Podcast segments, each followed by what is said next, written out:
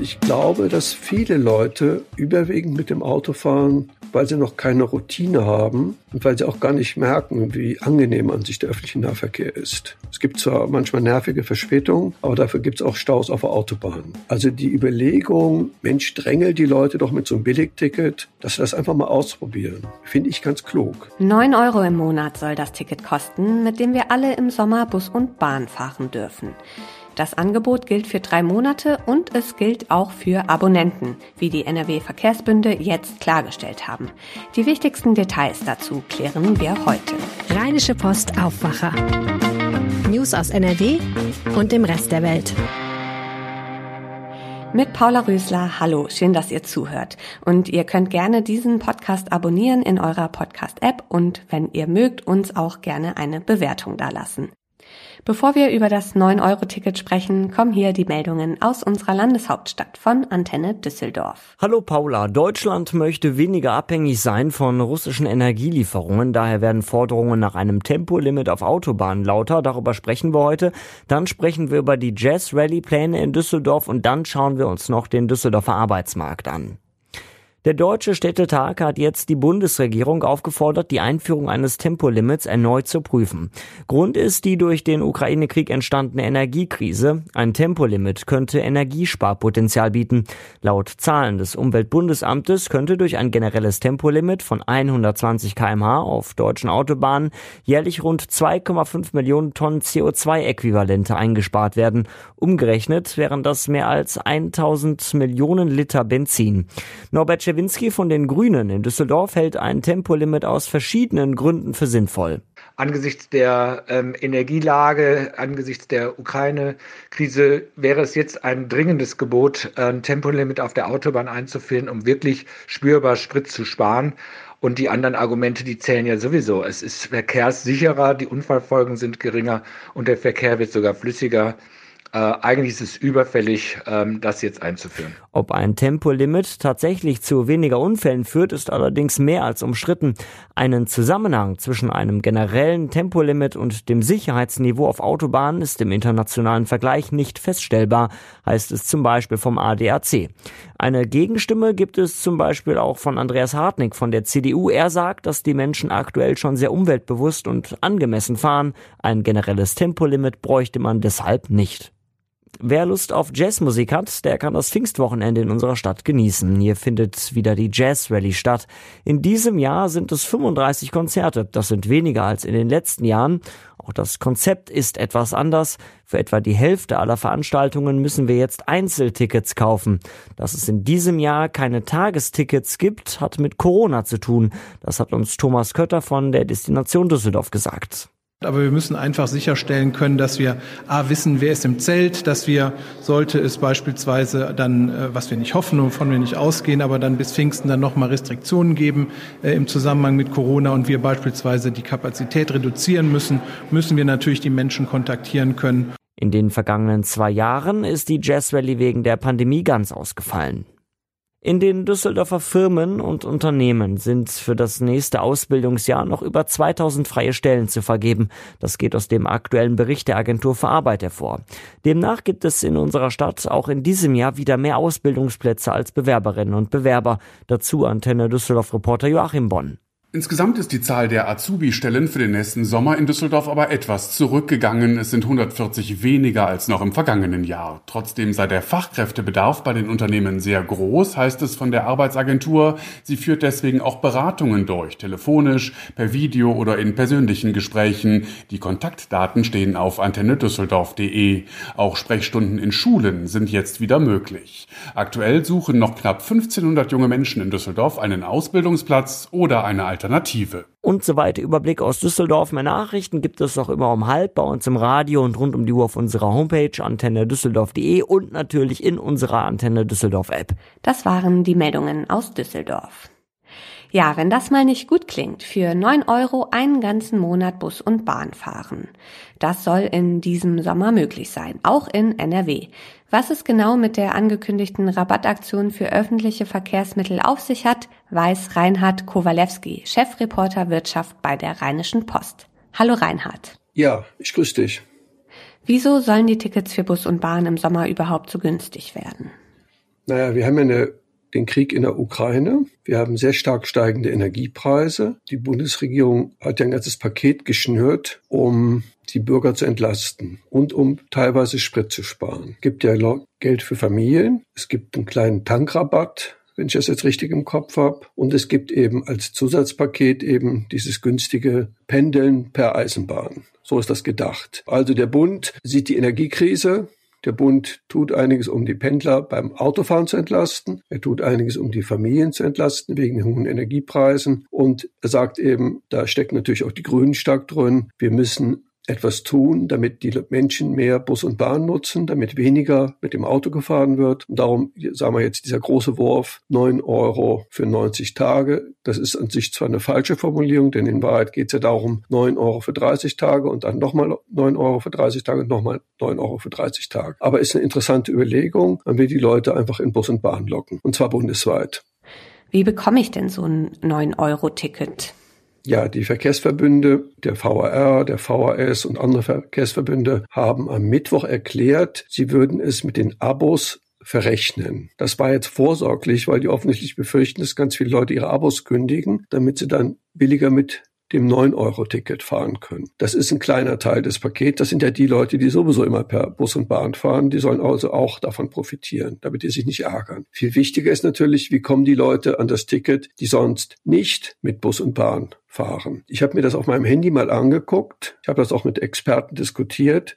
Es gibt zumindest einen sehr einfachen Weg. Also wenn man die VRR-App nimmt, da gibt's jetzt schon die Möglichkeit, Monatstickets zu kaufen. Ja gut, und dann kommt da eben ein Monatticket mehr. Das kostet nur neun Euro. Und klar, das werden dann in dem Moment, Monat alle buchen. Keiner wird das teure Abo für 60 oder 70 Euro buchen. Dann ist jetzt die Frage, kann ich ein solches Ticket über den Automaten verkaufen? Und da habe ich auch mit Leuten gesprochen, die sagen, ja, im Prinzip ist es denkbar. Ich habe in meinem Artikel geschrieben, im Notfall kann man einfach Karte ausdrucken, steht eben drauf, 9-Euro-Ticket und die Leute müssen eben ihren Namen raufschreiben. Das ist ja das einzige Problem an einem Ticket, das aus dem Automaten kommt, dass es an sich nicht an eine Person gebunden ist. Aber es geht im Prinzip.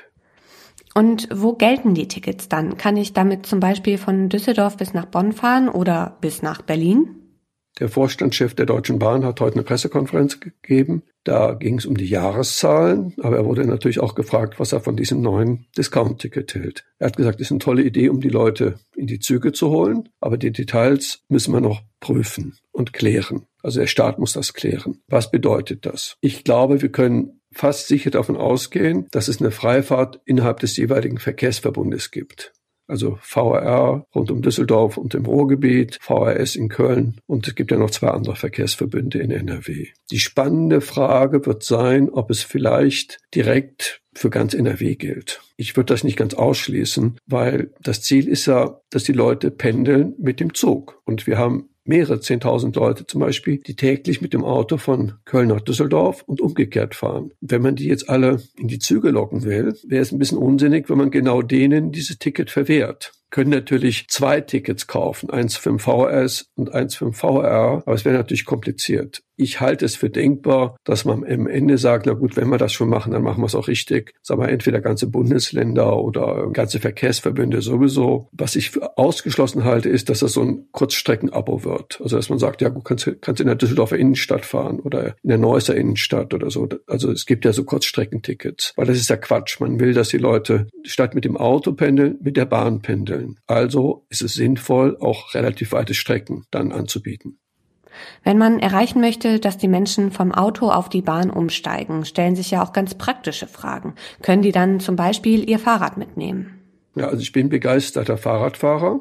Ich fände das eine richtige Idee, dass man vielleicht einfach anbietet, dann könnt ihr für neun Euro zusätzlich auch euer Fahrrad den ganzen Monat mitnehmen. Denn viele Leute fahren ja zum Beispiel aus dem Unland von Düsseldorf in die Stadt rein und müssen dann ins Büro. Tja, wenn die dann ihr Rad bei haben, ist das praktisch. Und im Umland ist es erst recht praktisch, dass sie dann vielleicht jetzt im Sommer dann die fünf oder sechs Kilometer von der S-Bahn nach Hause fahren, bleiben sie auch fit, ist eine tolle Sache. Ähm, ich bin mehrere Jahre lang, habe ich in der Kölner Südstadt gewohnt und habe in Düsseldorf gearbeitet. Da gab es mal einen Streik bei den öffentlichen Verkehr Verkehrsmitteln. Und da habe ich quasi aus Not, bin ich mit dem Fahrrad zum Hauptbahnhof in Köln gefahren. Und da habe ich gemerkt, wie schnell das ging vom Kölner Klotwigplatz zum Dom, also zum Hauptbahnhof. Und danach bin ich zwei Jahre lang praktisch jeden Morgen, außer wenn es ganz schlimm gegossen hat, mit so einem ganz alten Klapprad zum Hauptbahnhof gefahren weil ich merkte, das geht viel schneller als mit der Straßenbahn und es war an sich auch eine schöne Zeit immer. Und ich kann mir gut vorstellen, dass viele Leute das ausprobieren wollen. Und gibt es auch Kritik an dem Konzept? Ja, am Freitag war ja Verkehrsministerkonferenz und da gab es Streit. Die Mehrheit der Verkehrsminister hat wohl gesagt, also der Länderverkehrsminister, ja, wollen wir nicht lieber einfach komplett den öffentlichen Nahverkehr freigeben. Das wäre doch alles viel zu aufwendig mit den ganzen Tickets verkaufen und auf die neun Euro könnte man so verzichten. Ja, okay, die, die Bundesregierung will das nicht. Ich muss auch sagen, also wenn das wirklich so ist, dass die Verkehrsverbünde es hinkriegen, das bei den Abos zu verrechnen, also entweder indem das Geld zurückgezahlt wird oder indem sie von Anfang an weniger Geld abbuchen. Und wenn man gleichzeitig diese Einzeltickets relativ einfach verkauft, finde ich das nicht unzumutbar, dass die Leute die neun Euro zahlen. Was meinst du? Ist eine solche Aktion gerade mit Blick auf den Klimaschutz sinnvoll? Also sinnvoll ist sie natürlich sowieso.